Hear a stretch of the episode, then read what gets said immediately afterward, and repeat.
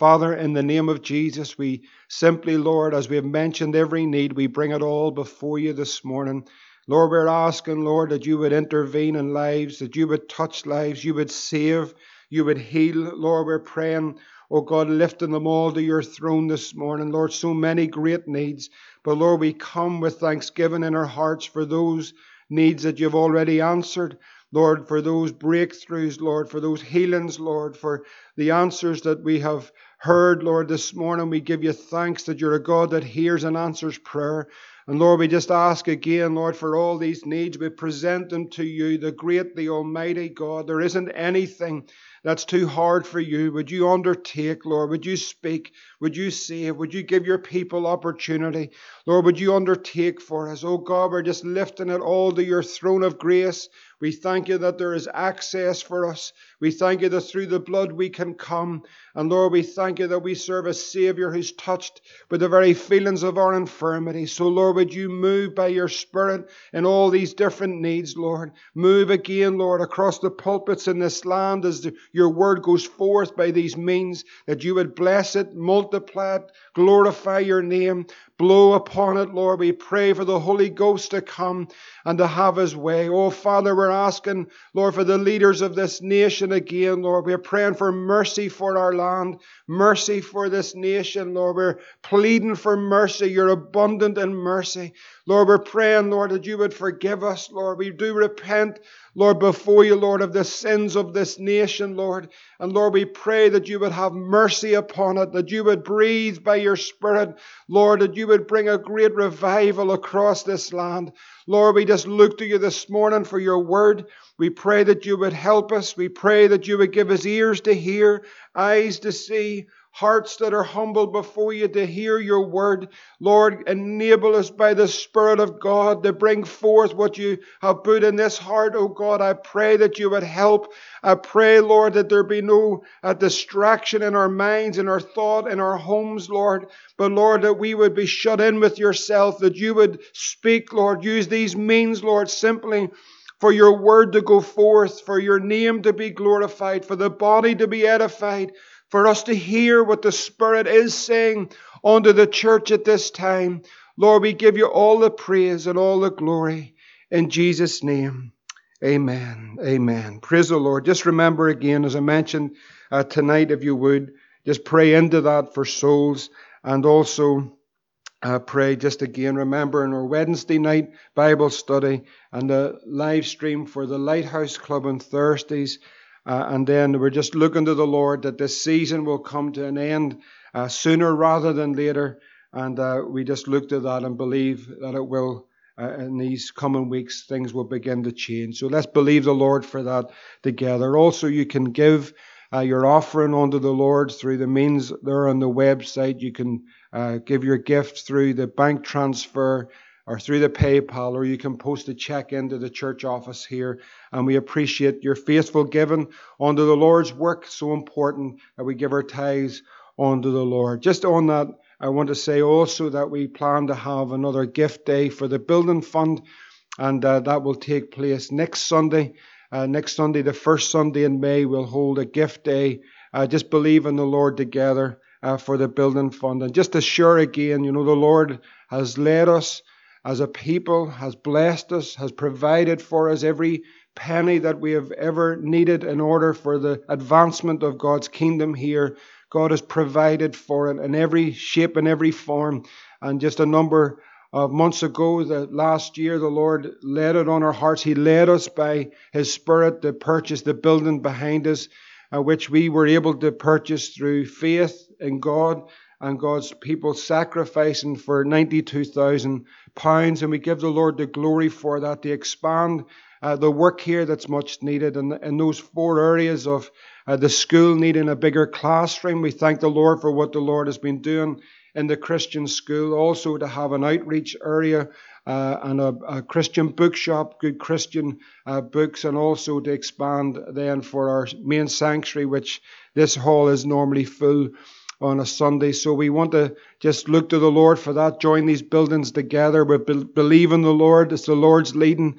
I'd ask you to pray into that for next week. You know, there's a great need. I've given the figures of just the next stage of uh, what we need, about another 9,000, but in total, you know, it's, it's, it's 10 times that or more that what we need to push forward. And I pray as the lockdown lifts that we can really move forward in this area. So would you pray about that through the week?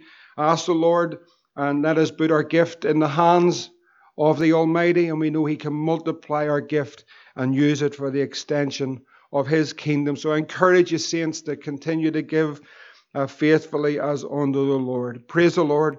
Uh, if you have your Bibles this morning, I want to continue on from last week. I've been uh, seeking the Lord uh, throughout the week and uh, just asking the Lord for His leading and what the Spirit is saying uh, to the church. And this is the second part of that.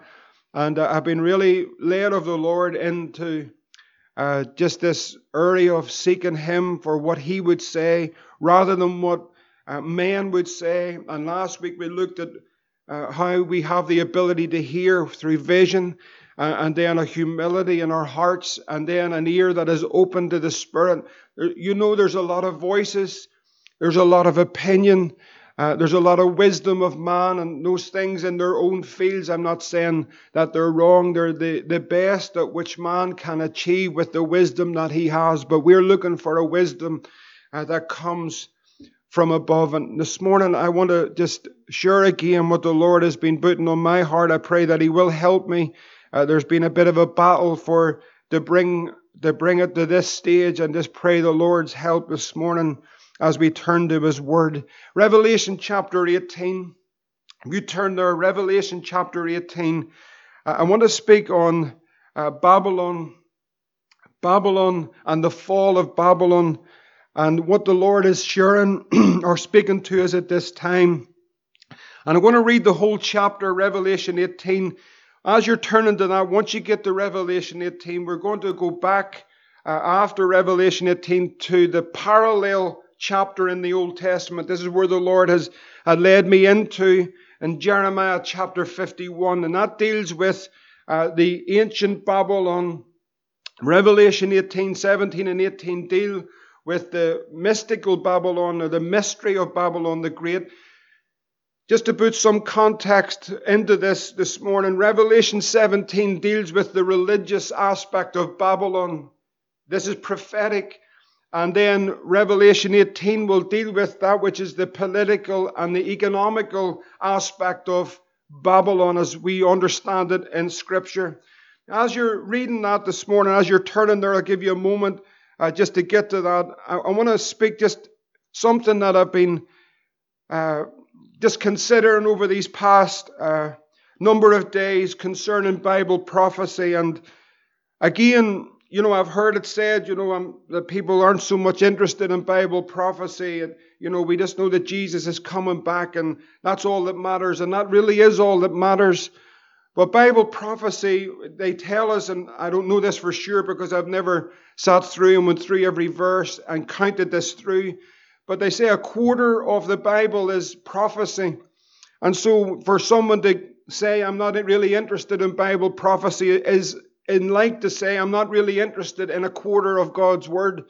And we are interested in Bible prophecy, but what is the purpose of understanding Bible prophecy? We know that most of those prophecies, or a lot of them, have already been fulfilled, literally hundreds of them in the person of Christ in his first advent, his birth, his life, his death, his resurrection. And then we're looking at the coming again of Christ, those prophecies that have still to be fulfilled. And what is the purpose of prophecy? What is the actual purpose of prophecy and understanding prophecy? There might be diversity within the understanding of end times, but there is a primary purpose in prophecy. And before I read Revelation 18, I wanted to put this in. Uh, I believe it's important. I heard an old preacher actually say this one time and quote from it in 1 John 3 and verse 1, he said, Behold, what manner of love the Father hath bestowed upon us, that we should be called the sons of God. Therefore the world knoweth us not, because it knew him not. Beloved, now listen, here is a prophetic verse. Beloved, now are we the sons of God, and it does not yet appear what we shall be. But we know that. So here is a prophetic verse. But we know that when he shall appear, That's Bible prophecy. We shall be like him, for we shall see him as he is. This wonderful truth of the appearing of Christ. Bible prophecy. We shall see him as he is. But what effect then should our prophetic learning, our study, our understanding? I've moved in many, many different circles over the years, heard many, many different teachings on the subject of end times. But if our study and our search in Scripture and Bible prophecy does not do this one thing, verse 3 of 1 John 3 and 3 says, And every man that has this hope in him purifieth himself. In other words, Bible prophecy should purify the life. It should make us bring us closer to Jesus, make us ready as the church of Jesus Christ to meet the Lord in the air. That we are a people, it should not just be for intellectual advancement, to win debates or arguments, or to persuade men to whatever aspect that we believe, but what Bible prophecy should do, knowing that there's a hope within us that should purify the soul. In other words, it should make us holy. It should make us more ready for the coming of the Lord Jesus Christ. We should live a life that's pleasing to the Lord. It should bring us closer to the cross. It should bring us closer to Jesus. That's the purpose of Bible prophecy. Now we are living our lives of though Christ, that He ascended yesterday, that He died yesterday, that He ascended today, that He's coming tomorrow.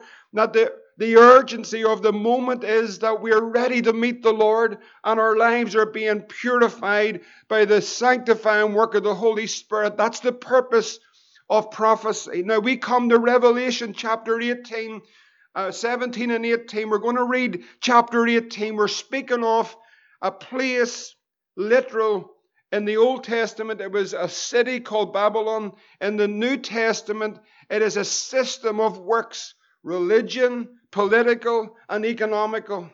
But we read here of the judgment of Babylon, and we're going to come to it more in a moment. We read here of the judgment by God upon Babylon as a system. In Revelation 18, if you read with me this morning, and after these things I saw another angel come down from heaven, having great power, and the earth was lightened with, with his glory. And he cried mightily with a strong voice, saying, Babylon the great is fallen, is fallen, and has become the habitation of devils, and the hold of every foul spirit, and a cage of every unclean and hateful bird. For all nations have drunk of the wine of the wrath of her fornication, and the kings of the earth have committed fornication with her, and the merchants of the earth are waxed rich through the abundance of her delicacies. And I heard another voice from heaven saying, Come out from her, my people, that ye be not partakers of her sins, and that ye receive not her plagues. The cry here of the angel is, or the voice from heaven, is a cry for the people of God to disentangle themselves from this Babylonian system. This is prophetic, but I believe that we're already in in that, er, in that time where this prophecy is being fulfilled, the rise of this Babylonian system, it is Antichrist, and there's a voice from heaven. I believe it's the voice not of an angel, but I believe it's the voice of God that's calling God's people to disentangle themselves from this system, this religious, from this political, from this economical uh, system that is Antichrist and God's calling his people to come out from among her and be ye separate. It's a worldly antichrist system. There's a voice. If you have ears this morning, you're going to hear the Spirit of God speaking. God, the Spirit, is speaking to your hearts. What is the Spirit saying? As we see these things unfolding, there is a cry from heaven that says, Come out from among them. Separate yourself. We're in the world, but we're not off this world. We'll live our lives in this world as salt and as light, but disentangle yourself from the things and the affairs of this life. Her sins have reached the heaven, and God has remembered her iniquities. There is a judgment that will come upon the nations of the world. You know, we have from the 60s We have introduced laws that are an offense to a holy God. We have believed because of our material advancement and because of the wealth of the Western nations in particular that we can do whatever we want without any consequences. But that is not the truth. Those iniquities have been building up. The cup of iniquity is, is full, and God is going to judge the nations for the things that they have introduced, for the sins that they have committed. God has remembered her iniquities. Reward her even as she rewarded you, and double unto, unto her, double according to her works, in the cup which she has filled to her double.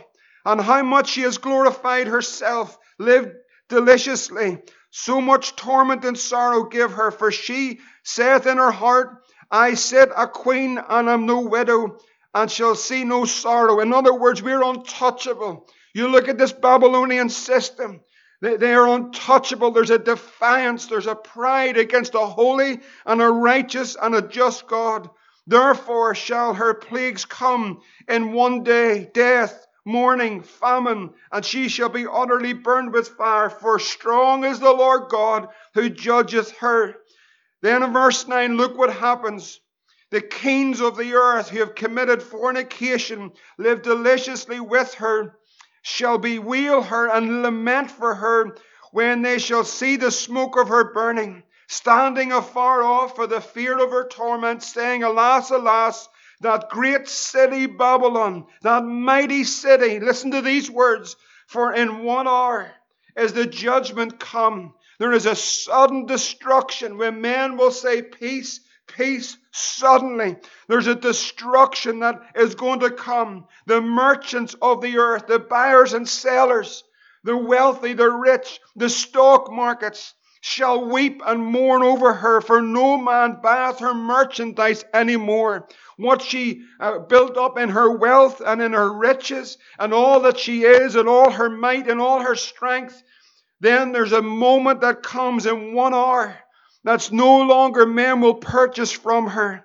The merchandise of gold, verse 12, silver, precious stones, and of pearls, fine linen, purple and silk and scarlet, and all thyine wood, and all manner vessels of ivory, and all manner vessels of most precious wood and of brass, and iron, and marble, and cinnamon, and odors, and ointments, and frankincense, wine, oil, fine flour, wheat, beasts, sheep, horses, chariots, slaves, and souls of men, and the fruits of thy soul, lusted after, are departed from thee.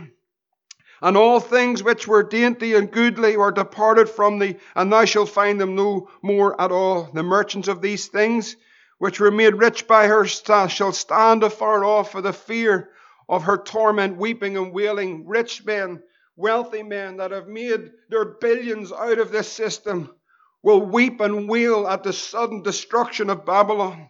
They'll say, Alas, that great city that was clothed in fine linen, purple, scarlet, decked with gold, precious stones, and pearls. Listen to this. There it is again. Three times you'll find this. Verse 17. For in one hour, for in one hour, this is the second time it says, so great riches has come to nothing. Every shipmaster and all the company and ships and sailors and as many as trade by sea stood afar off, cried when they saw the smoke of her burning, saying, What city is like unto this great city? They, they will be astonished at the collapse of this worldly system. And they cast dust on their heads and cried and wept and wailed and said, Alas, that great city wherein were made rich all that had ships in the sea by reason of her costliness. There it is again, for in one hour is she made desolate. Then heaven, we are taken to heaven in verse 20, and it says, Rejoice over her, thy heaven, and ye holy apostles and prophets, for God hath avenged you of her.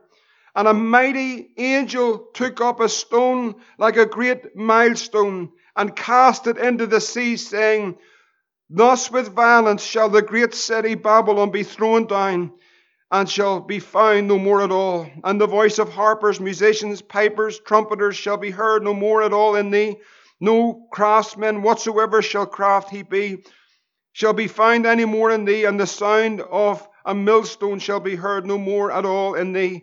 And the light of a candle shall shine no more at all in thee, and the voice of the bridegroom and the bride shall be heard no more at all in thee, for thy merchants were the great men of the earth, for by thy sorceries were all nations deceived.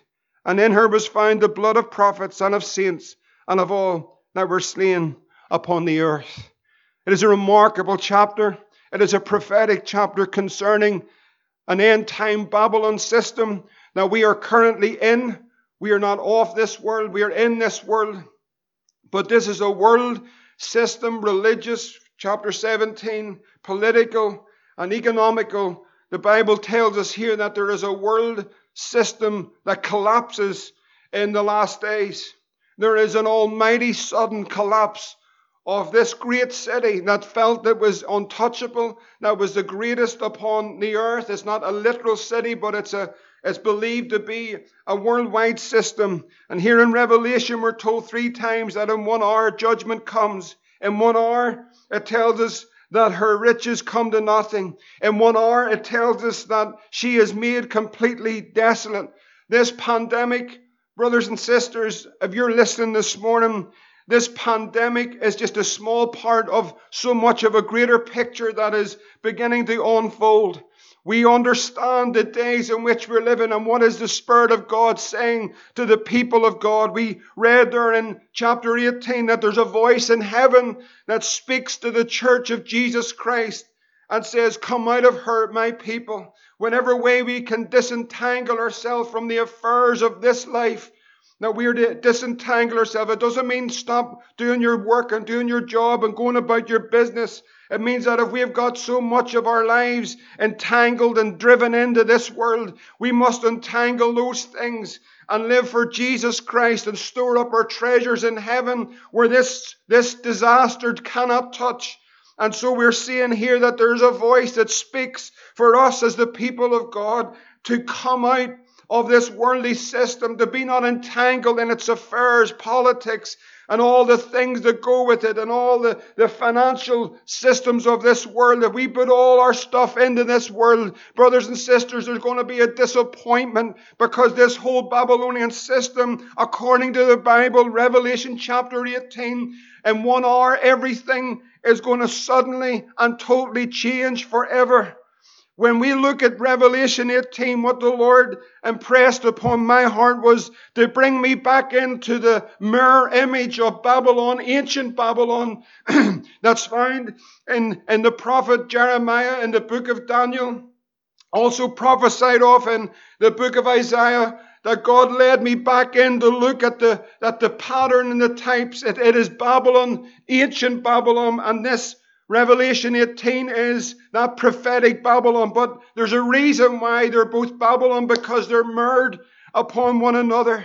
When you come into the book of Jeremiah, Jeremiah was a wonderful prophet of the Lord. He had a 40 year ministry. He was called of the Lord uh, at, a, at a young age. If you go right back just for a moment to show you, because I believe this is what the Lord is doing, and I pray that, that even as we're speaking this morning, that God will arrest uh, young hearts, young men, uh, and God is going to raise men up with the word of the Lord in these days. And Jeremiah had a call of the Lord upon his life. God called him, God commissioned him, God sent him in God's time. And it tells us simply there in Jeremiah 1 and verse 4 the word of the Lord came unto me, saying, Before I formed thee in the belly, I knew thee. Before thou comest forth out of the womb, I have sanctified thee. I've ordained thee a prophet unto the nations. And then said I, Ah, Lord God, behold, I cannot speak, for I am a child. And the Lord said, Say not, I am a child, for thou shalt go to all that I shall send thee.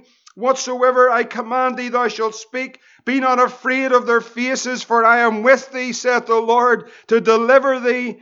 Then the Lord put forth his hand and touched my mouth.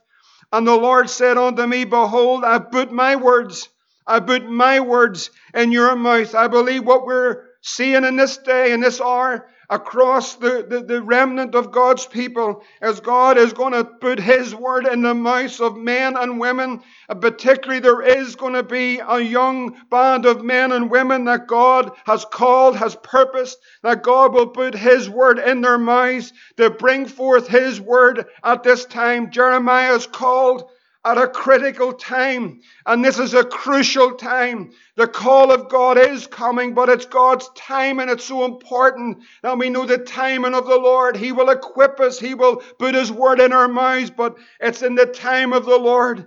At this time, Jeremiah is raised up as a prophet. Uh, to, to uh, the southern kingdom, to Judah. We looked at Ezekiel last week. He's in that northern kingdom. And now Jeremiah, the weeping prophet, is called as a young man for 40 years. He's going to bring the heart of God. The first judgment that was come was the chastisement of God upon his people Israel. Before we get to Babylon this morning, I want to set the scene in ancient Babylon to understand what's happening in these last days. So we see Jeremiah's called of the Lord, the tragedy of the day in his ministry is found in Jeremiah chapter 2. If you turn back again, sorry, Jeremiah chapter 2, and it is verse 13. Jeremiah 2 and verse 13. This was the tragedy of his people, of the people of God at that time. My people have committed two evils, for they have forsaken me, the fountain of living waters, and have hewed them out cisterns, broken cisterns that cannot hold water. These are the two evils that was found amongst Israel at that time in the ministry of Jeremiah. They had forsaken the fountain of living waters. They had forsaken the Lord Himself.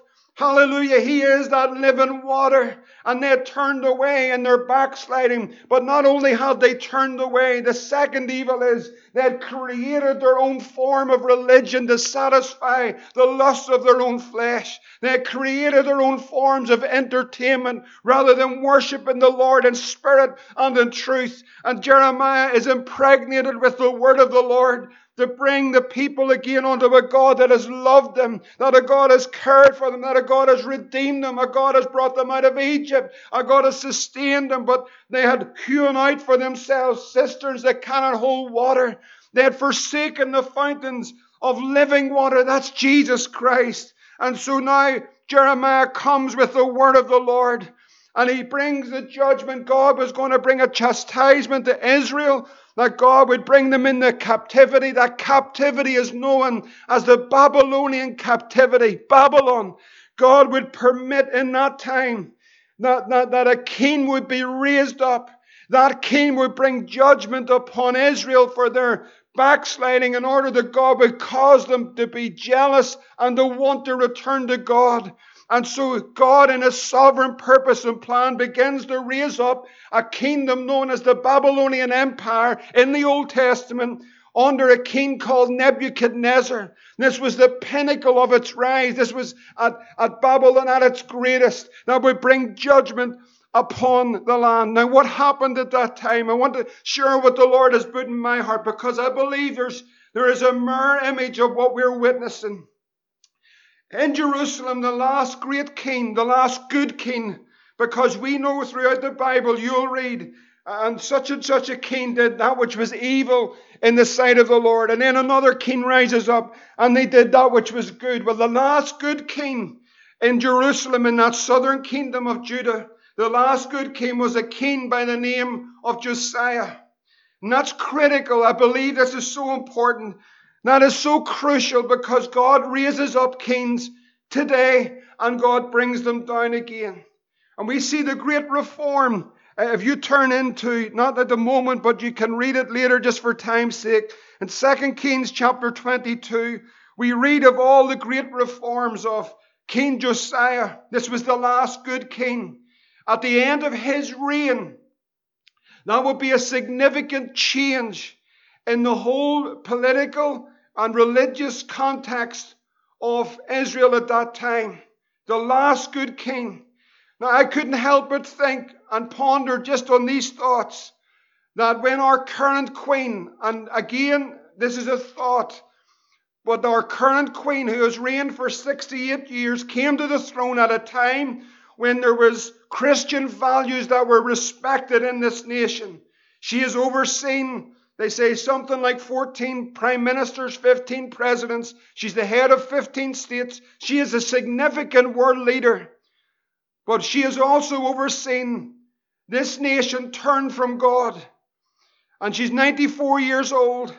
and her reign will come to an end. I believe that it will be significant if the Lord tarries, that when her reign comes to an end, it'll be a significant time. A leader often is a representation of what that nation is. If you look at some of the great leaders of the world today, what they are is really what that nation has become. And so we see that this crucial time in, in, in, in Jerusalem when King Josiah hears his reforms, it tells us that he hearkened to the word of the Lord. He repented with tears. He was he repaired the house of the Lord. He destroyed the vessels of Baal. He put out the adulterous priests who worship Baal, who worship the sun, who worship the moon and the planets. He broke down the houses of the Sodomites that were by the house of the Lord. He pulled down the altars, commanded the people to keep the, the Passover, and the Lord was favorable to him because there was a genuine repentance in the very life of Josiah. And God responded to his repentance. The chastisement would come to Israel. But this last good king that was raised up just at the time of uh, Jeremiah's ministry, this was Jeremiah beginning his ministry in that time of Josiah. He, he brought a great reformation. He was a God fearing king. He did that which was right in the Lord. But we have seen that over the period of time in our nation. What is the Spirit saying to our land? What is the Spirit saying to the United Kingdom and Ireland? What is the Spirit of God speaking to us? We haven't seen in our leaders. Very rarely there's been the odd leader, and thank God for them that have made a stand for righteousness, even in our local parliament. But, but on, on the general, we have, we have heard men and, and not acknowledge God in this at all. There is no thought of God. They've rejected God. And, and brothers and sisters, there's a consequences. Rather than even the church in a place of repentance and seeking the Lord, a genuine repentance over the sins of the nation, we're, we're more caught in a Babylonian system that says we are going to be great again. We are going to rise again. We are going to, we are going to go up to the heavens again. We are the greatest people on the earth. When you hear that type of conversation from world leaders, you be very careful because we find in Scripture that that is the time because of that pride that God will bring its harsh judgment upon the land. And so we see this Babylonian Empire rising. You know, it, it first began, it first began, that word Babylon, it takes us right back to Genesis chapter 10 and 11. It's the word Babel. and when you look at that word Babel and the story of Babel found in the Bible oh, with Nimrod building that tower, and they tried to reach the heavens, the Bible tells us how they wanted to defy God. It was just shortly after the flood had destroyed and they had began to multiply and they went over into that place by the river Euphrates, just southwest of modern day Baghdad. And they built that tower. That's where Babylon, that's where it was built on the rubble and the ruins of Babel. We will build again. We will be bigger. We will be stronger. We are the greatest nation on the world. Nobody can touch us. And so that tower, we know that God brought the confusion, divided the nations and the tongues. But out of the rubble of that, then this, this empire began to rise called Babel, the Babylonian Empire under Nebuchadnezzar. And so we see that as they built and as they rose out, you know, it tells us of that, of that empire and of that city, Babylon, that it was a, it was one of the seven ancient wonders of the world was the Hanging Gardens of Babylon. It was a beautiful city. It was a city that was that was built over the two banks of the Euphrates. It had its it had its own uh, temple to to Bel, B-E-L.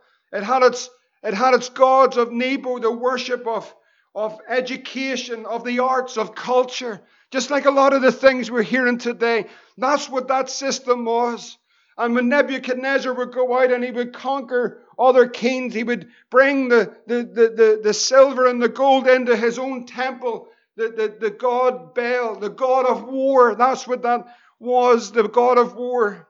And when they plundered the house of the Lord in Jerusalem, they took the holy vessels of the Lord and they brought them and they put them in the temple of Baal.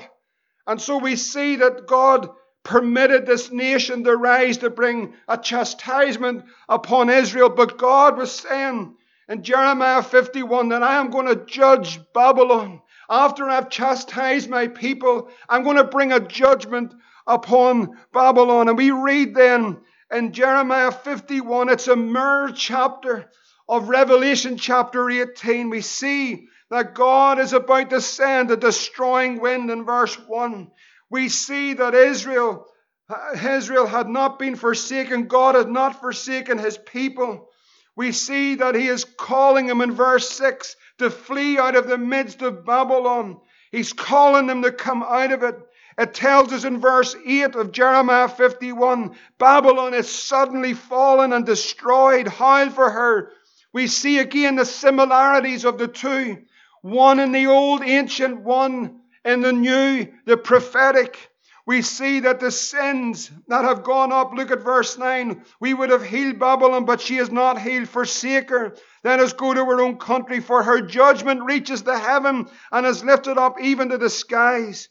We see that God will bring a vengeance. We see that they were rich in wealth in verse 13. We see that they were brutish, verse 17, by his knowledge and every finder is confounded by the graven image. The, the, his molten image is falsehood, and there is no breath in them. They are vanity.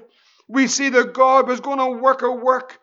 He says in verse uh, 24 of Jeremiah, I will render unto Babylon and all the inhabitants of Chaldea all their evil that they have done in Zion in your sight, saith the Lord. God is a God of vengeance. I know that's not popular.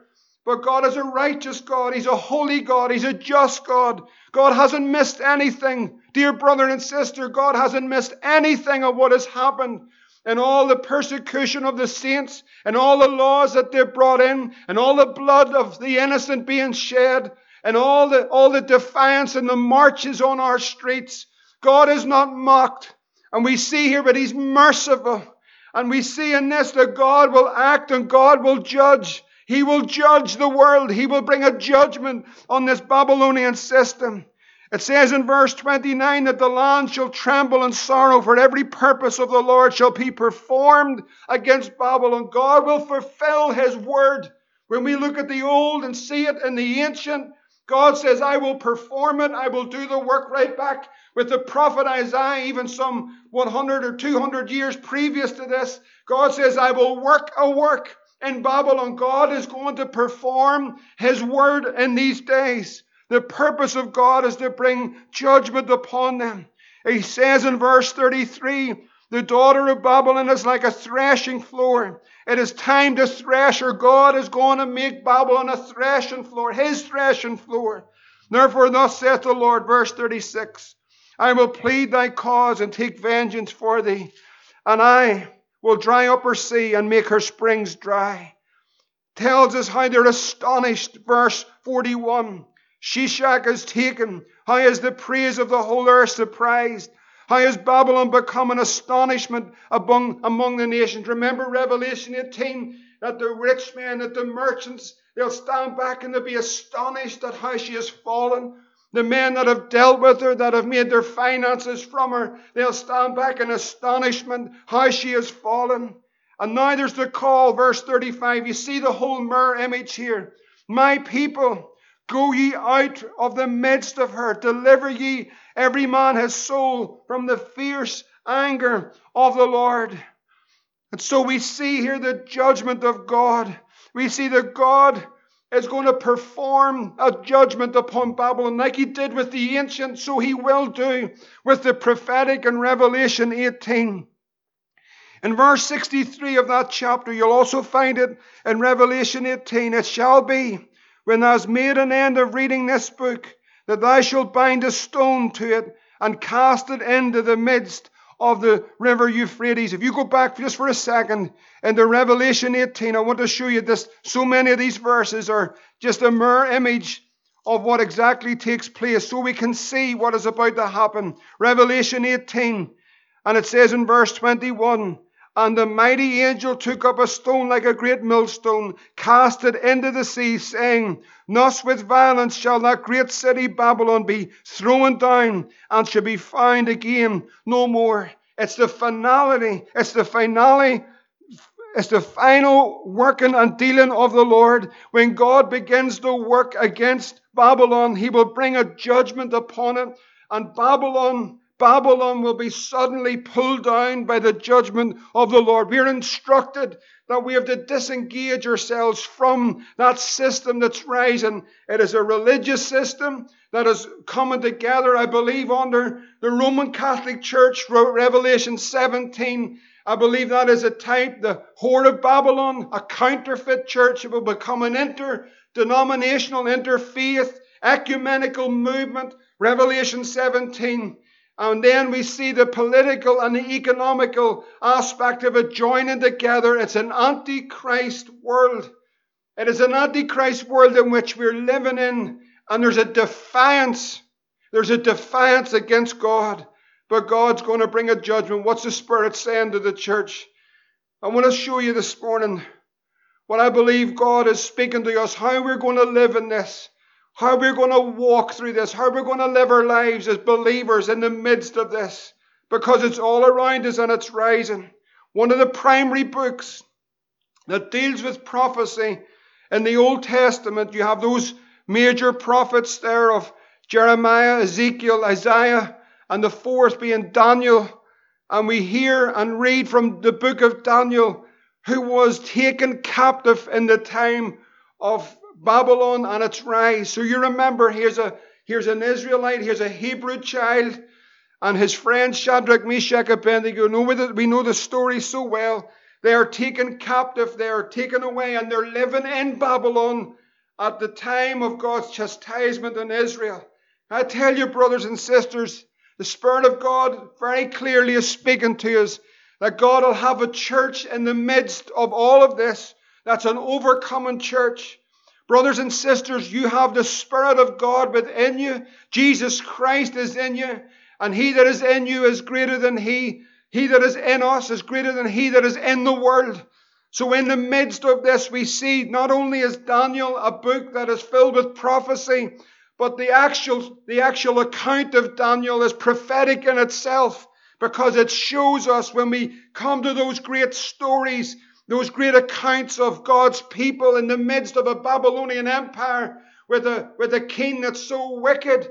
We find that in the midst of that, there's a church that overcomes. There's a people that are full of the Holy Spirit. There's a people that overcome this world.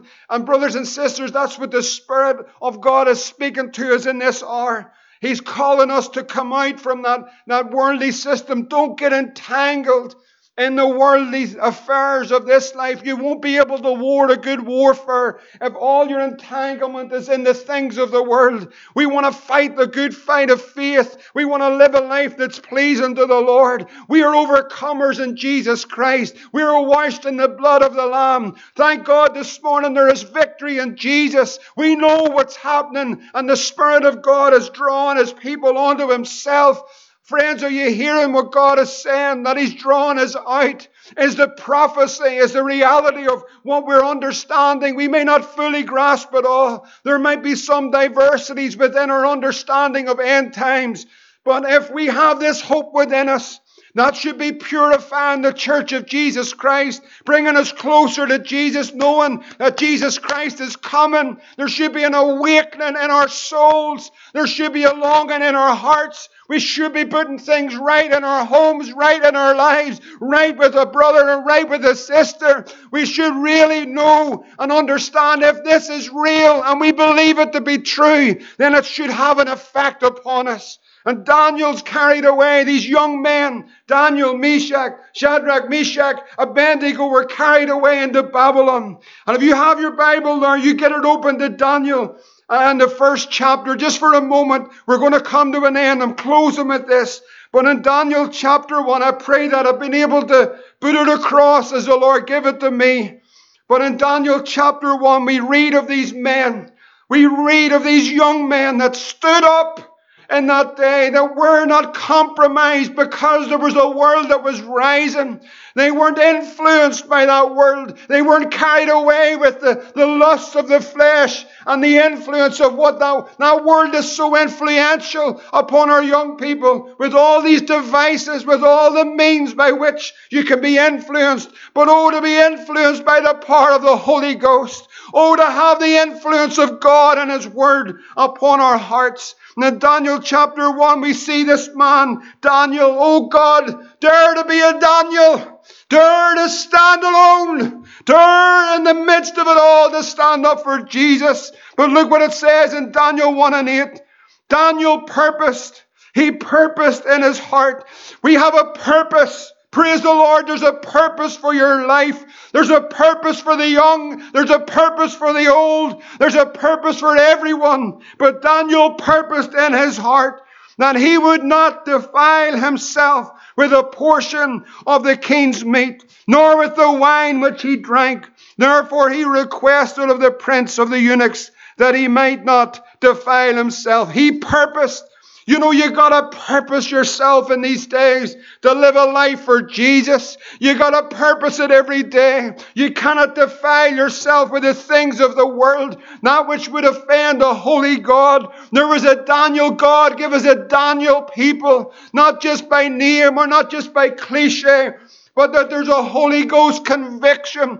God give us people with conviction. Have you got a Holy Ghost conviction to live a life for Jesus? He purposed you know, he's far from home. He's far possibly from his family. They gathered up the best of those Hebrew children, took them away from their parents and their families and then the instructions of their fathers, brought them in and wanted them in the king's palace. But I tell you, friends, their mummy and daddies weren't there. There was none of their, their church leaders there. There was none of their Sunday school teachers there. There was none of their youth leaders there. But friends, what they were is what they always are. They purposed that they not defile themselves. They purposed that they serve a God who is the Almighty. It tells us in the Bible in 1 Daniel chapter 17 because they gave themselves to the Lord and purpose to live for Him. In verse 17 it says, These four children, God gave them knowledge, skill in all learning, wisdom. Daniel had understanding in all visions and in all dreams. You hear me this morning, brothers and sisters? If you just pull over for a second because I believe the Lord is speaking to some of our young folk today. But I, I really have sensed this just in preparing this message. These four children, God gave them knowledge. Why did He give them it? Because they were going to obey God. The Bible tells us that the Holy Ghost is given to them that obey Him. They purposed in their heart they're not going to compromise. They're not going to be flooded with the things of this world in their mind and what they see and what they hear, but they're going to serve God. And because they purposed that, God gave them knowledge. God gave them learning. God gave them wisdom. That's just not a natural thing, but that's the wisdom that comes from above. above. And God gave them understanding and visions and dreams. And the Bible tells us, you turn over into the prophet Joel, the Bible tells us there that there's an outpouring of the Holy Spirit in the last days. Verse 28, it shall come to pass, Joel 2, it shall come to pass afterward that I will pour out my Spirit upon all flesh, upon your sons and your daughters, and your sons and your daughters shall prophesy. Your old men shall dream dreams, and your young men are going to see visions. Why? Because they gave themselves to the Lord. They were a hundred percent on the altar. They purposed in their heart, I'm not going to do this with a divided heart. I'm not going to have one foot in the world and one foot in the church. I'm going to give everything to Jesus. I'm going to be a true disciple of the Lord. And when they laid all on the altar for Jesus, He gave them the Holy Ghost and signs and wonders follow them that believe. He'll pour His Spirit out, and young men shall see visions, and old men will dream dreams. We see in the midst of this the God in Babylon, in the midst of an antichrist world that defied a holy God, we see a people that are looking to Jesus Christ that will serve Him because they love Him, and they were full of the Holy Spirit. We know it doesn't end there because We'll take the great account of Daniel and these three Hebrew boys and we'll teach the story, but the story, we'll teach the account of them in the lion's den or in the fiery furnace. But there's a prophetic element in this.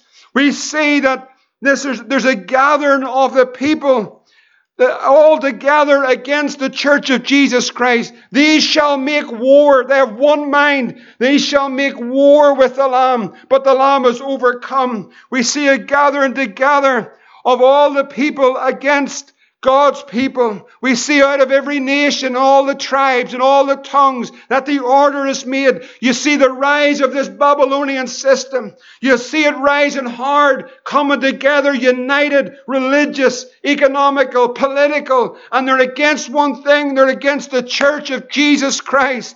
But praise the Lord, He's going to build His church and the gates of hell shall not prevail against it. God has a remnant of people in the midst of that. And here we see that as that order goes out, that, that, that at that time when the music is played, when the trumpet sounds, that this united Babylonian system will bow to that Antichrist. But there's three that will not bow. And brothers and sisters, these are men and women that have purposed that I'm going to live for Jesus Christ. This is a type of what's happening today. We see that image of gold. We see the rise of that Antichrist world. But we see a people, there are certain Jews, the Bible says, that will not bow. They will not bow the knee. These are men that love God. They love the Lord Jesus Christ. And so we see now the anger. And this is what I want to show you just as we're closing. We see the increase of the temperature. And that's what's happening, brothers and sisters.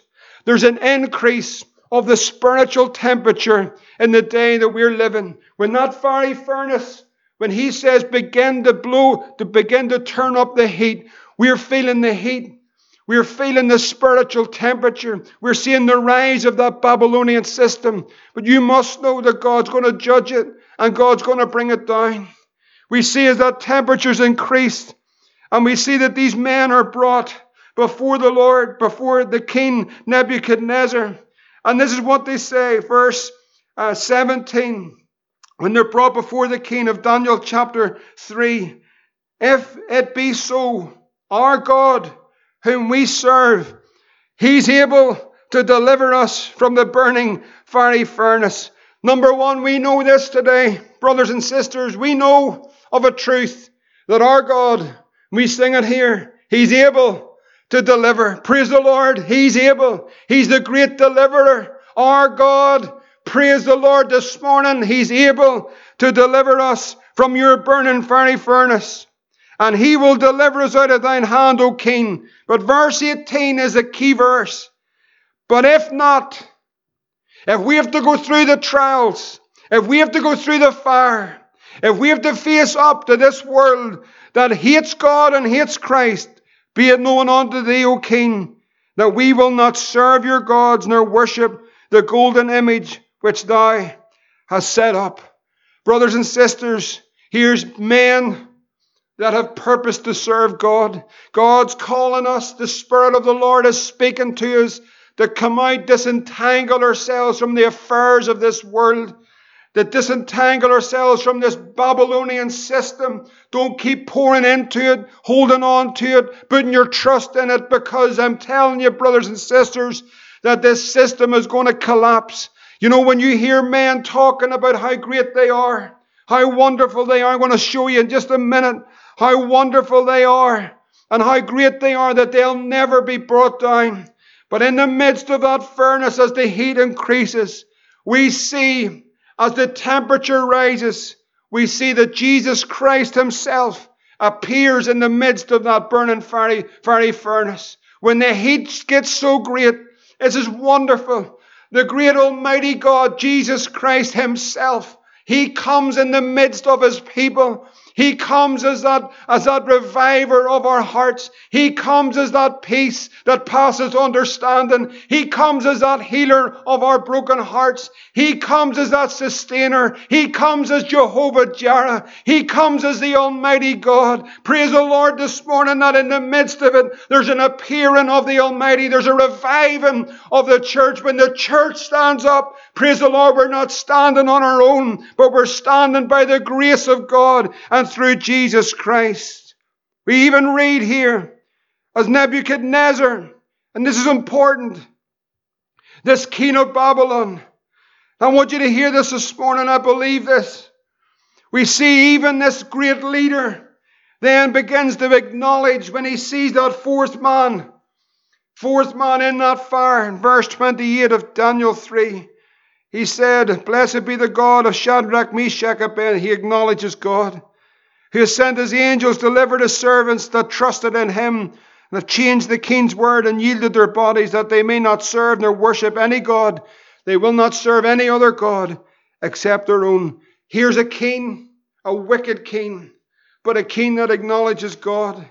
I want to tell you, brothers and sisters, at this time, you might hear a lot of language used of men acknowledging God and the Almighty but they have lifted themselves up before an Almighty God.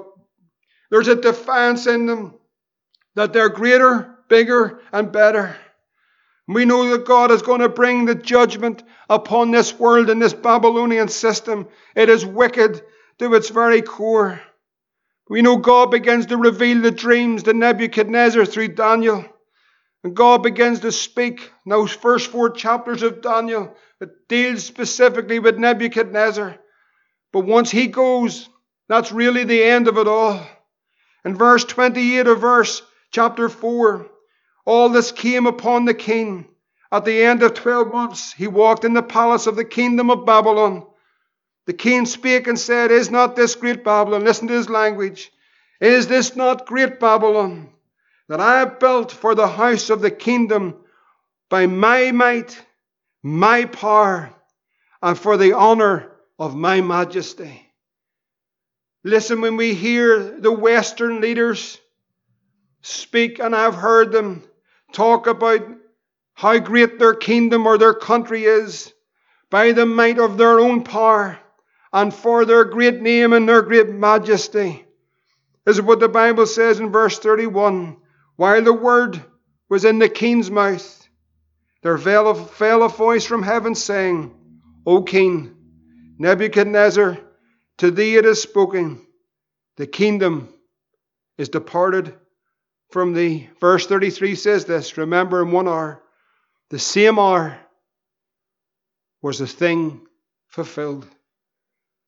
Brothers and sisters, Jesus Christ is going to judge this world. These nations have defied God. Our pride, our building, our materialism, we have tried to reach to the heavens and beyond. We don't need God. We don't think of God. But in a moment, suddenly, in one hour, this whole system's going to collapse. The Spirit of the Lord saying to us all, young people, if you're listening, come out from her. Be separate, not in a legalistic way, but just in serving God with all your heart and loving the Lord singing his praises and serving him. Be not ashamed of the gospel of Jesus Christ. It's not trying to keep something, it's letting him keep you, but living for him.